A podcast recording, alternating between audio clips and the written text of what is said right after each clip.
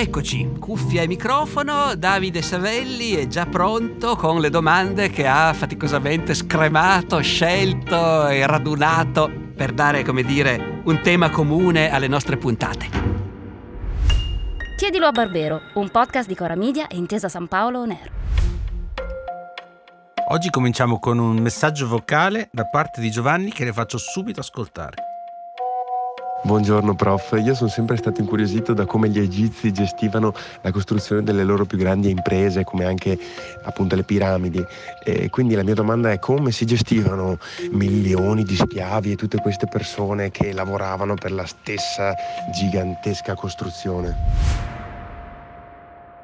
Bellissima domanda che riflette fra l'altro il fascino che la civiltà egizia continua a esercitare su di noi così come lo esercitava sugli antichi greci e sugli antichi romani, e che ci porta, come portava loro, anche a immaginarci le cose perfino un po' più grandi di quanto non fossero veramente. Perché in realtà non c'è bisogno di milioni di lavoratori per costruire anche la più grande, anche la grande piramide di Giza. Sono stati fatti degli studi su questo Anzi, quando uno va a vedere si ha l'impressione che ci sia molta gente che non fa altro che fare esperimenti e studi per cercare di calcolare quanti operai sono necessari e quanti anni ci vogliono per costruire una grande piramide. Gli studi arrivano a risultati parzialmente diversi, ma non troppo. E cioè, in buona sostanza, sembra proprio che con 30, 40, 50 mila lavoratori coinvolti, in una decina d'anni sia possibile tirar su la grande piramide di Giza. Eh, sono sempre tanti, eh, ben inteso. E se la domanda di Giovanni si riferiva al sapere come facevano a dar da mangiare a tutti, e alloggiarli, e dar da bere a tutti e così via, qui la risposta può soltanto essere che quella era una società davvero molto organizzata, con un potere centrale estremamente capace di costringere la gente a fare delle cose e anche di requisire, per esempio, generi alimentari e così via, di requisire mezzi di trasporto, perché indubbiamente erano cantieri formidabili. Peraltro 40 o 50 mila lavoratori, secondo più o meno tutti i team di scienziati che hanno fatto questi esperimenti, non si deve pensare che fossero sempre tutti presenti sul posto contemporaneamente.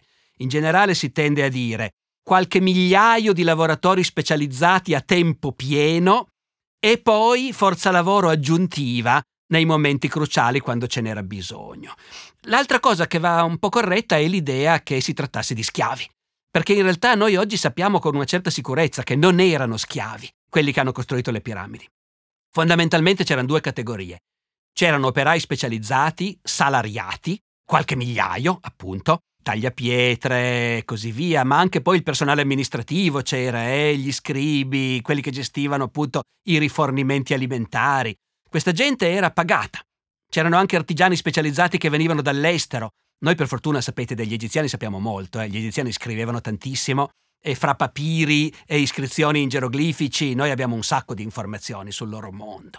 E poi la forza lavoro grezza che serviva in certi momenti quella si otteneva mandando ordini dal governo ai villaggi contadini, i quali, in cambio di uno sgravio fiscale, erano tenuti a fornire forza lavoro per un certo periodo e a questi peraltro bisognava anche lì dare da mangiare, da bere e così via, a cura del governo.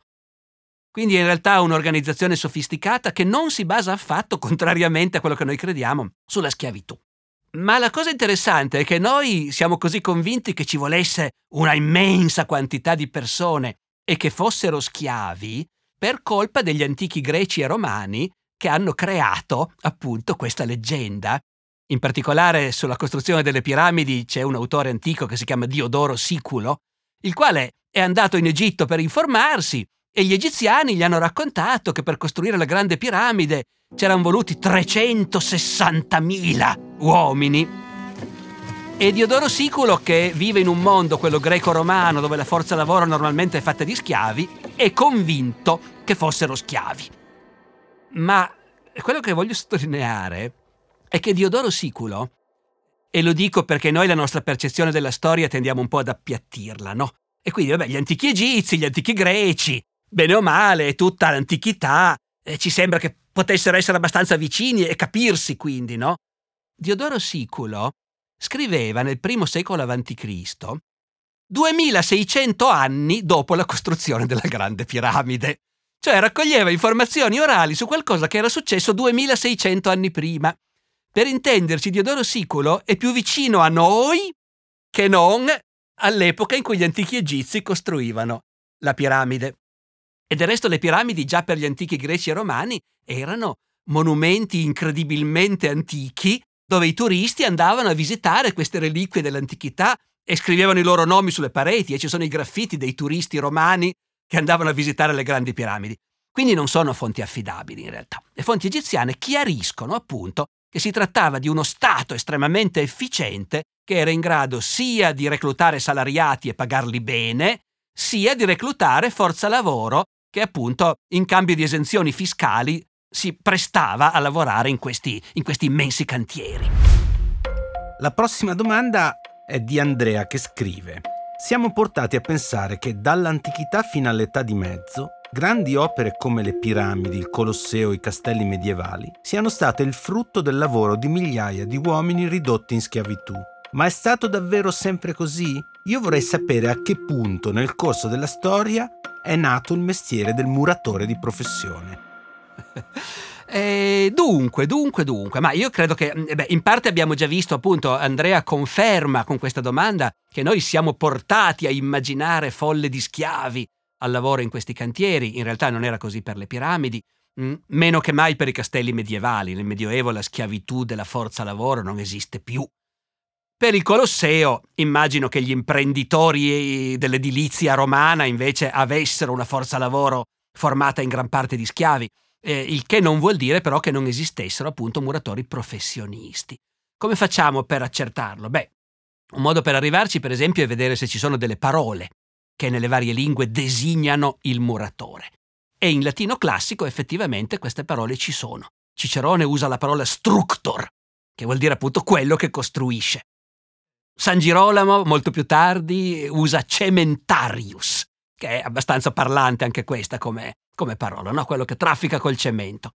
Su quello che potevano essere i muratori, cioè corporazioni artigiane con, con certi regolamenti, con certi diritti, siamo ben informati perlomeno a partire dal, dall'alto medioevo, dall'inizio del medioevo. Nell'editto di Rotari, per esempio, cioè la raccolta delle leggi dei Longobardi, del VII secolo, 643, ci sono articoli che citano dei magistri muratori, muratori. Termine tecnico è magistri commacini, il che ha fatto pensare che fossero degli specialisti che venivano da Como, ma secondo qualcuno invece vuole dire maestri che lavoravano con le macchine e quindi i macchinari che si usavano, le gru che si usavano per eh, innalzare i blocchi di pietra e cose del genere. Quello che è sicuro è che appunto già nell'Italia longobarda esistevano gruppi di artigiani e il termine magistri è indicativo, eh, vuol dire un lavoratore specializzato che fa parte di una corporazione, che ha degli apprendisti, dei garzoni, dei colleghi e così via. No, ecco. Beh, un'altra conferma del fatto che al più tardi dal Medioevo i muratori c'erano si ha se andiamo ad analizzare i cognomi. Che voi sapete che i cognomi nascono nel Medioevo e sono all'inizio dei soprannomi, che possono avere qualunque tipo di origine. Ci sono tante categorie diverse di cognomi. Sono soprannomi appiccicati a un individuo e che poi rimangono per motivi burocratici, in genere vengono riferiti poi anche ai suoi figli, ai suoi nipoti, all'intera famiglia. E molti cognomi derivano dai mestieri. Uno dei più comuni cognomi italiani, Ferrari, per esempio, eh, viene dal fabbro ferraio. In Piemonte, fra l'altro, sono particolarmente comuni questi cognomi che derivano dai mestieri e che hanno questa desinenza tipica dei cognomi piemontesi in ero, per cui il fabbro ferraio, il fre, diventa ferrero, il fornaio, il fournè, diventa fornero e naturalmente il barbiere, il barbè, diventa barbero. Ora, il cognome Muratori è largamente attestato, eh, sia la versione più comune nel nord, Muratori, sia la variante Muratore, che è più comune al sud, per esempio. Ci sono almeno 4.000 famiglie in Italia che portano questi cognomi. E la cosa interessante è che anche nelle altre lingue europee è la stessa cosa. In inglese il cognome, che vuol dire muratore, naturalmente è Mason. Anche in inglese ci sono tanti cognomi di mestiere, Smith, che è il fabbro, Miller, che è il mugnaio, Thatcher, che è quello che fabbrica i tetti, Potter, come Harry Potter, che è quello che fabbrica i vasi, e Mason, che è appunto il muratore. In francese è lo stesso, anzi la parola inglese mason viene dal francese antico, maçon. E maçon, scritto in genere con due S quando è un cognome, ecco, è un cognome comunissimo in Francia. Quindi diciamo pure che, senza alcun dubbio, la specializzazione del muratore è sempre esistita, è sempre stata considerata una delle specializzazioni artigiane prestigiose e che il nostro immaginario appunto di folle di schiavi, eh, specialmente in quest'ambito, deve essere assolutamente rivisto. Allora, avendo ascoltato questa risposta, credo che la prossima domanda sia legatissima. È quella di Filippo che ci scrive Vorrei sapere per quale motivo proprio i muratori hanno ispirato la massoneria. Eh, questa è una domanda a cui non è facilissimo rispondere perché naturalmente la massoneria eh, delle origini, come dire, tendeva da un lato a muoversi nell'ombra e dall'altro a creare tutto un immaginario appunto fittizio. I massoni delle origini non avrebbero mai ammesso che loro avevano inventato qualcosa. Tendevano a presentarsi come gli eredi di un sapere segreto che per chissà quanto tempo era stato trasmesso poi in realtà appunto gli storici si sono occupati anche di questo e quello che viene fuori è che la massoneria nasce alla fine, alla fine del Cinquecento, nasce in Scozia e fino ad oggi si parla di massoneria di rito scozzese, no? Ecco, la massoneria nasce in Scozia come una società più o meno segreta eh, di gente, come dire, benevola che intende promuovere l'edificazione della civiltà ricorrendo appunto a una serie di tecniche particolari per raccogliere nuovi adepti, iniziarli attraverso un processo complicato, garantirsi di poter tenere abbastanza nascosta la propria attività e quindi accrescere anche il proprio prestigio, perché ciò che non si vede bene si tende anche naturalmente a, dire, esagerarne la potenza. E perché abbiano scelto i muratori? Io credo che nessuno di loro ce l'abbia mai spiegato espressamente.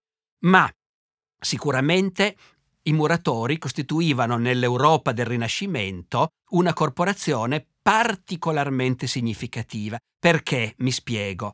Tutti gli artigiani nell'Europa medievale e rinascimentale erano organizzati in corporazioni. La percezione dell'economia che avevano i nostri antenati a quell'epoca non era quella di oggi che valorizza tanto la concorrenza, anzi la libera concorrenza non piaceva per niente. La loro idea di una società che funziona bene è una società in cui tutti i fabbri ferrai praticano gli stessi prezzi, producono gli stessi lavori, il cliente è tutelato e tranquillo, l'artigiano anche perché non è possibile che il concorrente lo freghi abbassando i prezzi. Eh, mi spiego? Ecco, questa è la loro idea di una società, di un'economia che funziona bene. Quindi tutti gli artigiani erano organizzati in corporazioni. E queste corporazioni avevano i loro statuti, le loro regole, le loro insegne, le loro bandiere, i loro stemmi. No, ecco. Ma nella maggior parte dei casi la corporazione radunava persone che vivevano in una città, lì operavano, non si muovevano di lì. Invece i muratori sono un po' diversi. Perché i muratori, specialmente quelli molto bravi e specializzati, possono essere richiesti altrove. In una città si apre un nuovo grande cantiere che magari rimane aperto per secoli e secoli, che so, il Duomo di Milano. Ecco, ci vogliono molti secoli, il cantiere è sempre aperto, quando arrivano un po' di finanziamenti si riparte coi lavori e la manodopera, come dire, specializzata è molto richiesta, quindi arriva anche da fuori.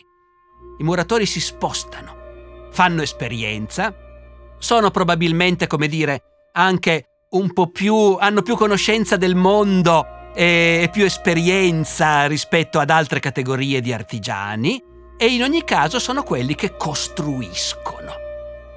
E quindi quello che mi sembra di aver capito, perché sono andato un po' a studiare, eh, ben inteso, non crederete mica che io tutte queste cose che vi racconto le sappia tutte di mio, finché mi chiedete dell'assedio di Stalingrado magari ci posso arrivare senza dover andare a studiare, ma tante altre cose uno va a vedere.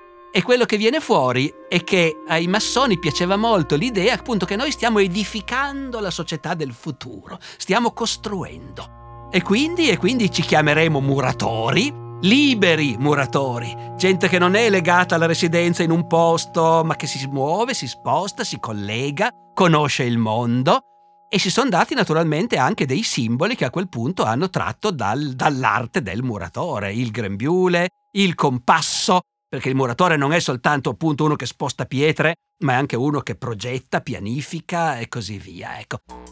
In tutto questo, appunto, i massoni hanno deciso che c'erano i simboli ideali per esprimere quello che loro volevano fare, al tempo stesso tenendolo un pochino nascosto, in modo da creare questa cortina di fumo che gli piaceva molto avere intorno. Tempo scaduto. Aia, e eh, vabbè, eh, per oggi è finita, alla prossima volta allora. In chiusura di questo episodio vi suggeriamo di ascoltare un brano dei Morciba che si intitola Rome wasn't built in a day, che tradotto in italiano sarebbe il famoso motto Roma non fu costruita in un giorno. Una frase che a quanto pare ha origine nelle Fiandre nel XII secolo, ma che diventa celebre nel 1500 in Inghilterra grazie a un drammaturgo John Heywood e alla stessa regina Elisabetta I che l'adopera in un discorso pubblico. Da quel momento la frase diventa virale e infatti la utilizziamo ancora oggi per dire che per fare le cose in un certo modo occorre tempo e pazienza. Chiedilo a Barbero è una serie podcast di Cora Media e Intesa San Paolo On scritta da Alessandro Barbero e Davide Savelli. Produzione esecutiva Lia Chiovari. Cura editoriale Davide Savelli e Anna Iacovino. Supervisione del suono e musiche Luca Micheli.